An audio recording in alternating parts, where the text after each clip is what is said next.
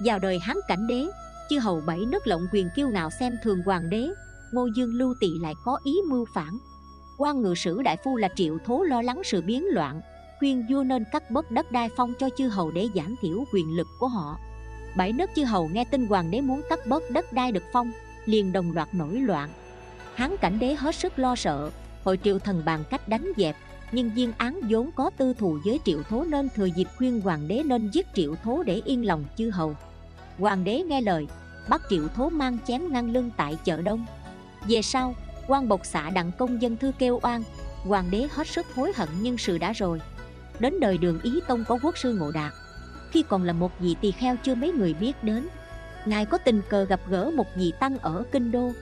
Vị tăng này thân mang bệnh dữ, mọi người đều xa lánh chỉ riêng ngài ngộ đạt hết lòng chăm sóc, không hề tỏ vẻ chê chán.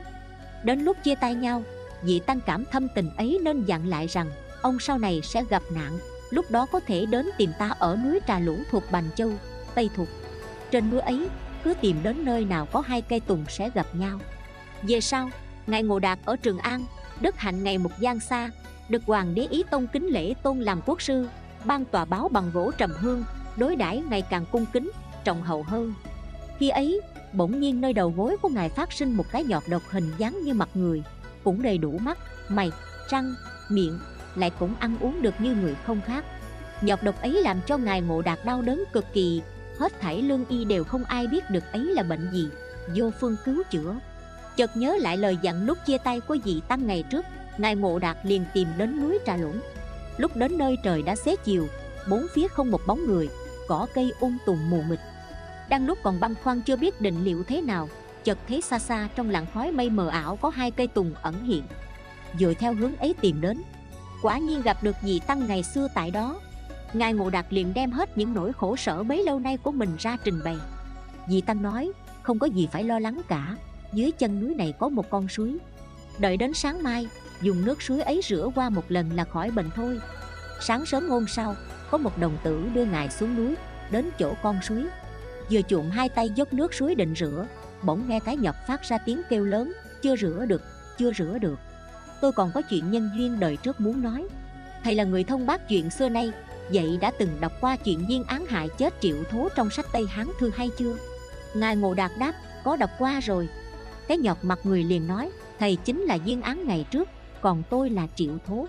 Xưa tôi bị chém ngang hông ở chợ đông, oan ức không thể nói hết tôi trải qua nhiều đời luôn muốn báo mối thù ấy, nhưng thầy trong 10 đời qua ngài đều làm cao tăng, giới luật tinh nghiêm, tôi muốn báo thù cũng không biết làm sao.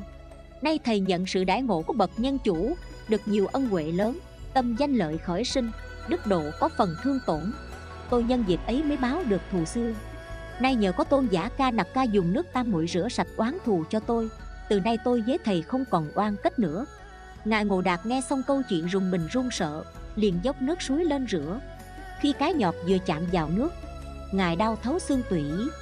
Đến nỗi ngất đi một lúc lâu rồi mới tỉnh lại thì cái nhọt đã biến mất. Ngày nay vẫn còn lưu truyền bộ thủy sám gồm ba quyển. Chính là do ngài ngộ đạt sau khi khỏi bệnh soạn ra để người đời sau dùng làm phương pháp sám hối. Lời bàn, tôn giả ca nặc ca là một vị a la hán đệ tử của đức thế tôn. Quốc sư ngộ đạt lúc gặp ngài chỉ biết đó là một vị tăng bị bệnh, nào biết đó là một vị thánh tăng. Đến như thánh hiệu ca nặc ca cũng phải nhờ cái nhọt mặt người nói ra mới biết. Những nghiệp báo thuộc loại này, thuốc men của người thế gian làm sao có thể trị dứt được? Trích an sĩ toàn thư, khuyên người tin sâu nhân quả. Câu chuyện đến đây là hết. Cảm ơn các bạn đã chú ý theo dõi. Nhớ follow kênh mình để được nghe những câu chuyện phật giáo ý nghĩa mỗi ngày nhé.